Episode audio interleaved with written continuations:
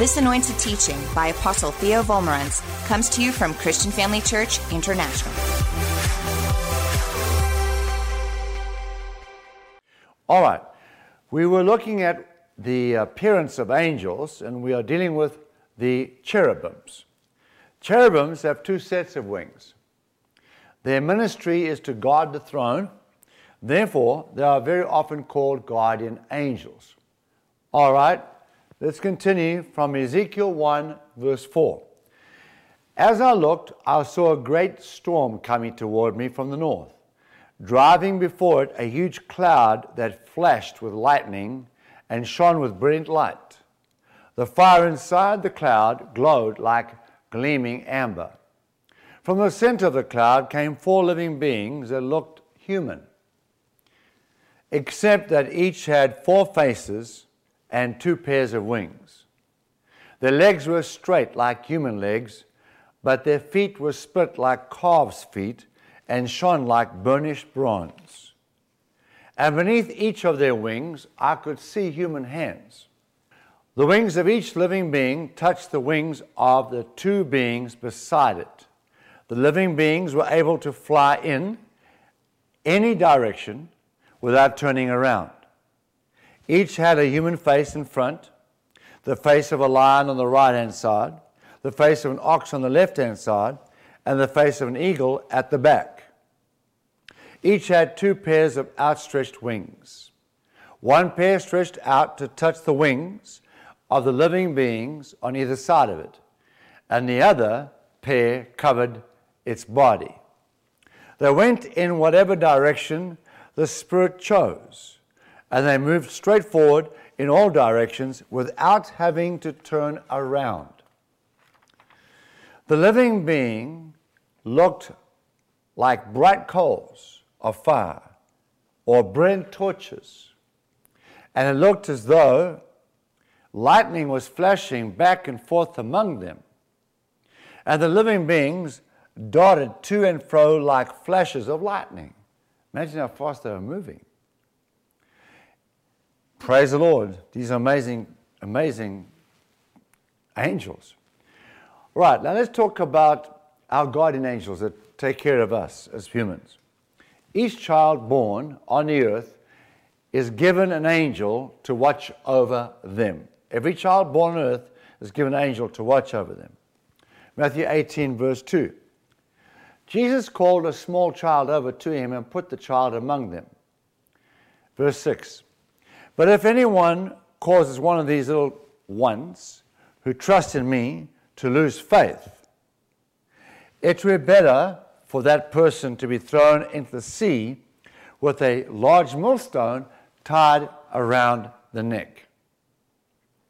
So Jesus is saying, anyone that causes a child to not believe in Jesus, it's better for that person to throw that kid, throw you, yourself, into the sea with a millstone around your neck. And that's heavy, it weighs a lot. Made of stone. Verse 10, please. Beware that you don't despise a single one of these little ones, for I tell you that in heaven, watch this, in heaven, their angels, their angels, are always in the presence of my Father, my Heavenly Father. So, it is God's plan for the angel to stay with the person throughout their entire lifetime. Now, given the angel at birth, and the angel stays with them their whole lifetime. If, however, the person does not get born again, at the age of understanding, which is usually about seven years of age, that angel has to leave that person. So a child grows up and he doesn't get told about Jesus. At the age of seven, when he comes to the age of understanding, and now he's accountable for his sins. We know that children sin, we know that. If you believe your, your, your child doesn't make a mistake and doesn't do it deliberately sometimes, then you need help. I've seen my grandkids, boy, they can sometimes deliberately disobey you. So, thank God, mostly they're very good. I'm proud of them. But Kids, when they grow up at some age, they can disobey you. And of course, they sin. But they're not held accountable by God. The sin doesn't get accounted to them. But when they reach the age of understanding, and then they make the wrong choices and wrong decisions and do something wrong, they are accountable. And when they sin, then they die spiritually. In other words, the Spirit of God leaves them and they're left in death, spiritual death. All right, and the angel has to leave as well. And so what happens then? Well, a demon comes and takes the place of the angel. You can see that in Ephesians 2, verse 1. I can show you this in the Bible right here. Ephesians 2 1. Once you were dead, doomed forever because of your many sins. Talking about Christians, believers here in Ephesus. Once you were dead, doomed forever because of your many sins. Now, he's not saying you were physically dead in a grave. He's saying you were dead spiritually. God had left you, you were on your own, an eternal being without God's life in you. All right? Dead in your sins. You used to live just like the rest of the world. You used to live. Now, you know, now you're Christians, of course. But you used to live just like the rest of the world, full of sin, obeying Satan. See that? Full of sin, obeying Satan. So the rest of the world obeys Satan. That's what we just read. Now, who's this talking about? It's not talking about children. It's talking about from the age of understanding until somebody gets born again. Or unless they did not get born again. If they did not get born again, then they are obeying Satan. The Bible said the whole world is obeying Satan, full of sin. And then the Bible says, I'll read that verse again. You used to live just like the rest of the world, full of sin, obeying Satan, the mighty prince of the power of the air is in the atmosphere about us with his demons. He is the spirit at work in the hearts of those who refuse to obey God. So demons are at work in the hearts of the unsaved. You can see that again in 1 John 5:19 as a second witness. We know that we are children of God. Praise the Lord. We are born of the Spirit of God. We are children of God. And that the world around us is under the power and control of the evil one. Who's the evil one? The devil. So the whole world around us is under the power and the control of Satan. So demons control people's lives. People are puppets, puppets, and Satan is the puppet master. Now, that's two verses I've given you, two scriptures. Here's number three, 2 Corinthians, verse 4. Sorry, 2 Corinthians, chapter 4, and verse 4. Write that down. And here's the fourth one John 8 44. So there's four. I can give you many more, but we're not going to have time for all that. I have believe, I do believe I've convinced you that it's in the Bible that demons are the God of the unsaved person. All right, Satan is the God and Lord of the unsaved and the Father. But we are not in the in his kingdom. We've been transferred out, Colossians 1.13, out of Satan's kingdom and placed in Christ's kingdom. Now, what do angels do for you? Firstly, according to Matthew 18, angels are assigned to stay with us throughout our entire lifetime. That was God's first prize plan that we just read it. Angels were assigned to stay with us throughout our lifetime. And if we get born again as children, then of course they do. They do stay with us. And since angels are with us now because we are believers in Christ, the demons have left, the angels came back. Psalm 34 7 says, The angel of the Lord encamps around those who fear him and he delivers them. Say that with me. The angels of God camp around me to protect me and deliver me. Say this My angel is standing next to me right now, and he is. Say this My angel protects me and delivers me from all harm at all times. And he does. If we say it, we allow him to do it. Psalm 91 11 is another verse confirming that. For God will command his angels concerning you to guard you in all your ways. Just like we heard in part one, where Jesus mentioned us to the angels. What's he doing? He's commanding them to protect us because we are his servants working for him and we are his children. Amen. All right. Now, what we have just seen or read is only part of the ministry of angels on our behalf. The protection and provision of angels on our behalf is limited. Say that the ministry of angels on our behalf is limited. Why is that? Because of our words. Because of our words. When we boldly proclaim the Word of God in our confessions, angels are free and totally unhindered by demons, totally unhindered by evil spirits. They can carry out the words of our mouth without any hindrance. If we fail to declare something, or if we say something negative, then angels are paralyzed and demons are released. Angels are spirit beings sent from God to work for you. Hebrews 1:14 tells us so. It says angels are ministering spirits sent, for, sent forth to minister for those who will inherit salvation. So notice that the angels are sent forth to minister for those who will inherit salvation. It didn't say to those as much as for those. The word minister in the Greek is the word diakonia. That's the Greek word.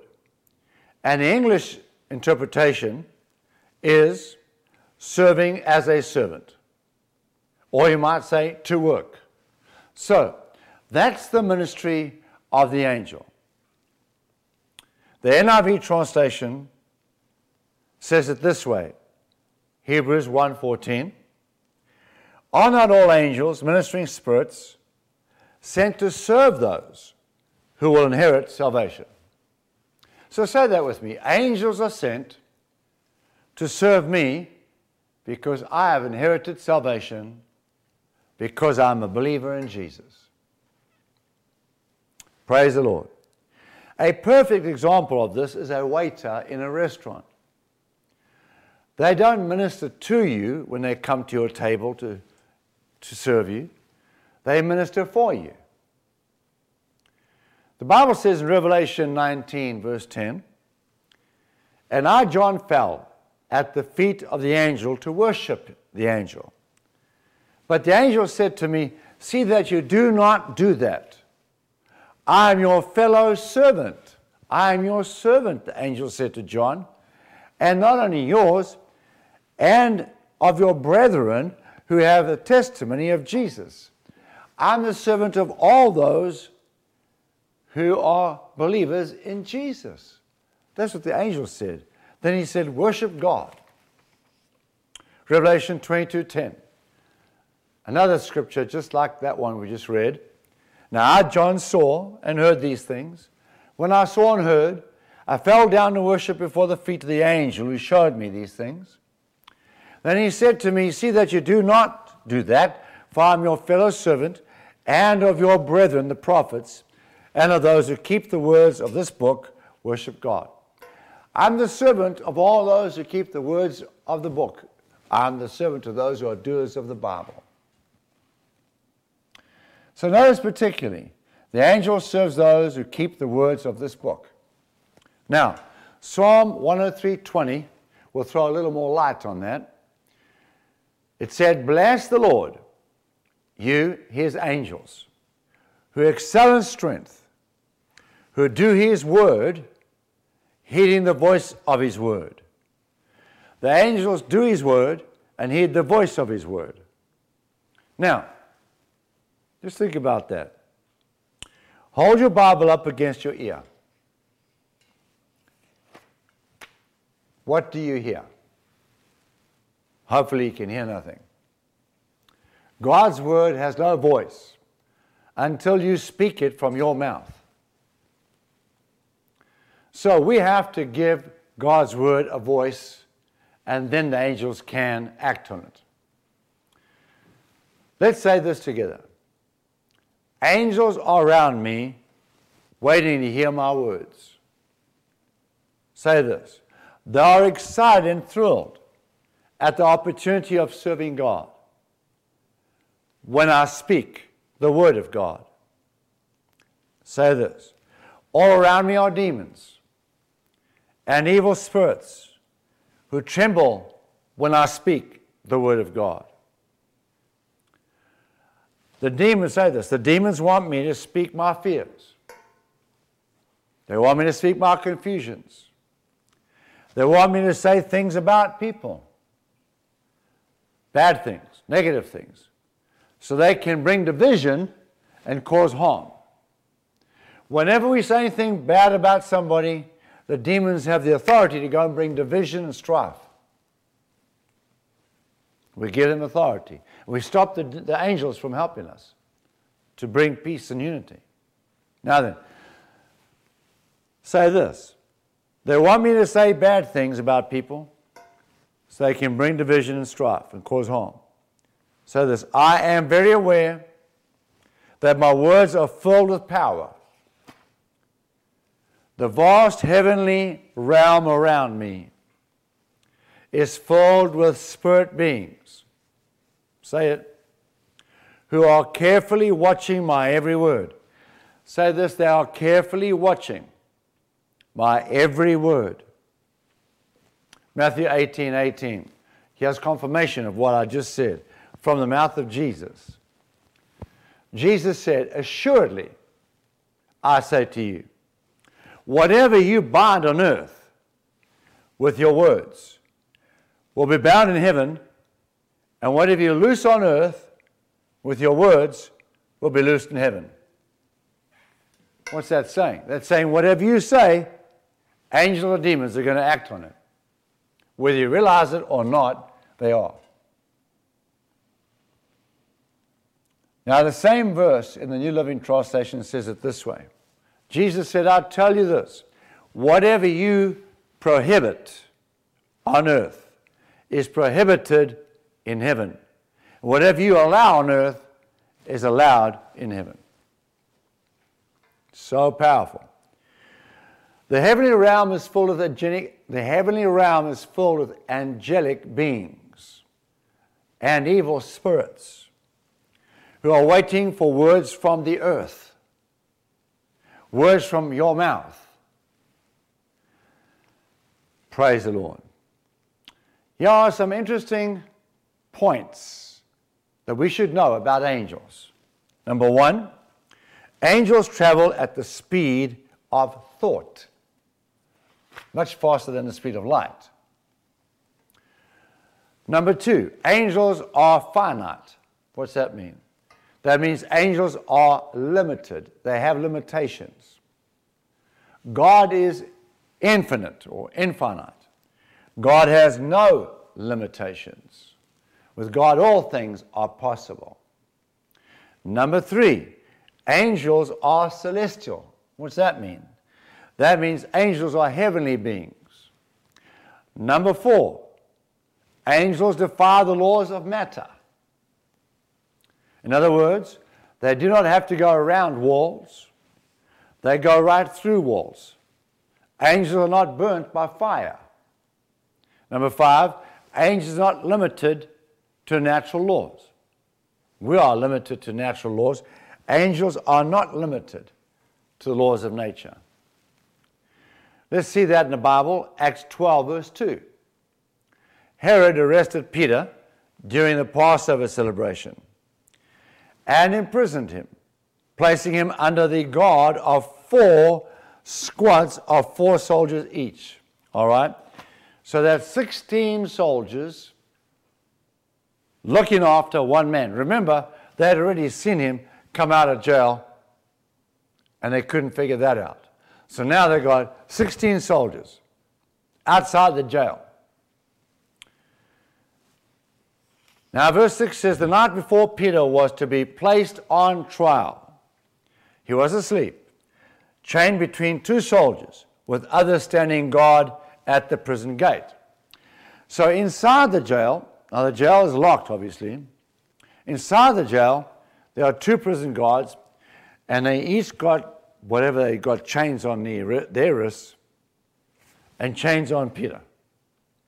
So Peter's going nowhere without dragging these two prison, prison guards with him, with him. Can you imagine this? All right. They're not taking any chances. Verse 7 Suddenly there was a bright light in the cell, and the angel of the Lord stood before Peter. Now, Peter's sleeping. Obviously, he's really stressed about this, eh? You can see that. All right, so Peter's sleeping. And the angel tapped him on the side to awaken him and said, Quick, get up. And the chains fell off Peter's wrists. Then the angel told him, Get dressed, put on your sandals, and he did. Look at the instructions the angel is giving Peter. Now put on your coat and follow me, the angel ordered. So Peter left the cell, followed the angel.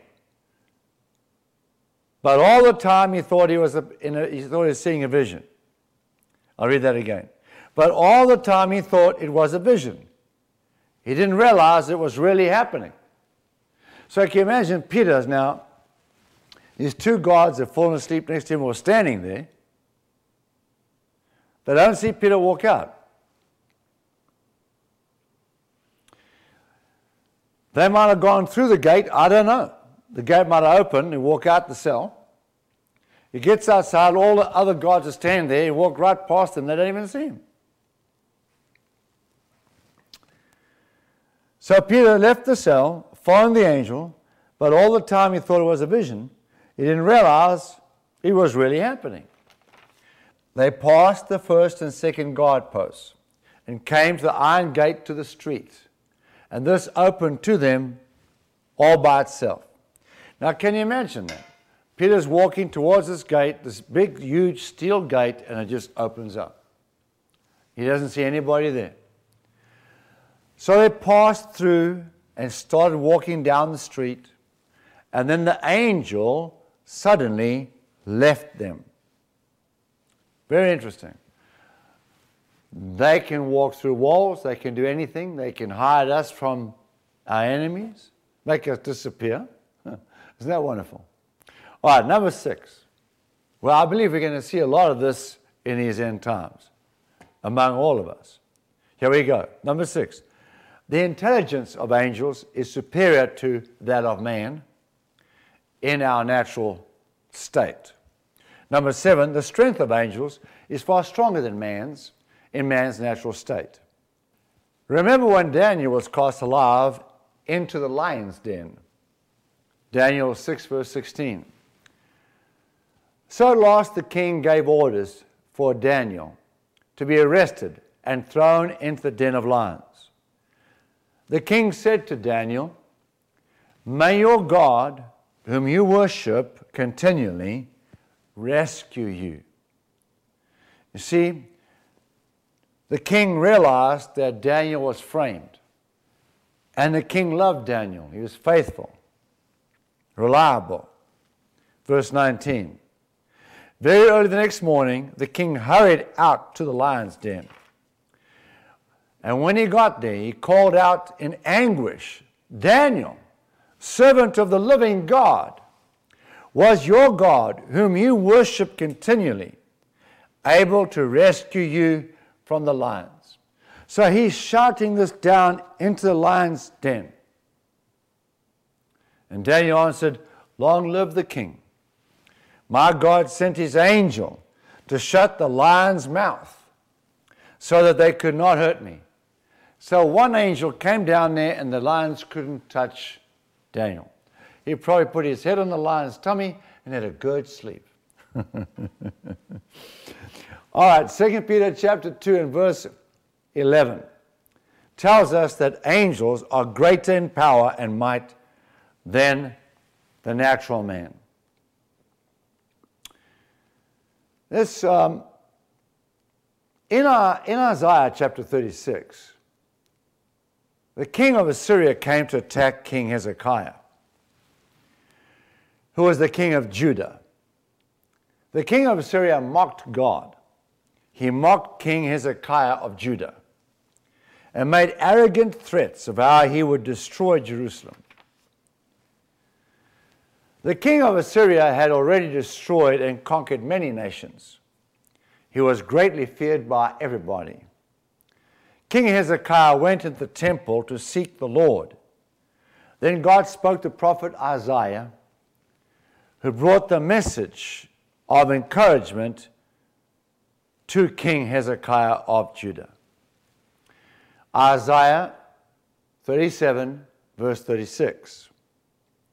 That night the angel of the Lord went out to the Assyrian camp and killed 185,000 Assyrian troops. When the surviving Assyrians woke up the next morning, they found corpses everywhere then the king of Assyria broke camp and returned to his own land. Verse 38 One day, while he was worshipping in the temple of his god Nisroth, Nisroch, his sons killed him with their own sword. So, a bad ending for a proud, arrogant man. Yes, one angel stronger than 185,000 soldiers. And each one of us in this room or listening to the sound of my voice, watching us now, has at least one angel protecting us at all times. Praise God for that. Number eight, angels have their home in heaven, even though they spend most of their time on the earth. Genesis 28, verse 12. As Jacob slept, he dreamed of a stairway that reached from earth to heaven. And he saw the angels of God going up and coming down on the stairway. Many angels spend most of their time on the earth because they work on the earth. That's why the angels go up and then down. The Bible says we need to confirm everything with two or three witnesses. So I'd like to give you another scripture to establish this as being a doctrine. All right, this time go to the New Testament, John 1:49. Nathanael replied, "Teacher, you are the son of God, the king of Israel." Then Jesus said, "The truth is, Nathanael, you will all see heaven open and the angels of God going up and down upon the Son of Man. So we see the angels go up and come down. Why? Because they spend most of the time on earth serving us. All right. In conclusion, number one, angels can instruct us. They can help us in everyday life. They can help us and do help us in our ministries. And all of us have a ministry. Number two about angels how effective are they? That depends on us speaking positively and not negatively. Number three, our words of faith will mobilize the angels and paralyze the demons. They will carry out our instructions. Our words of doubt, fear, anger, and frustration will mobilize demons and paralyze our angels. So, as we close, I'd like to leave these thoughts with you.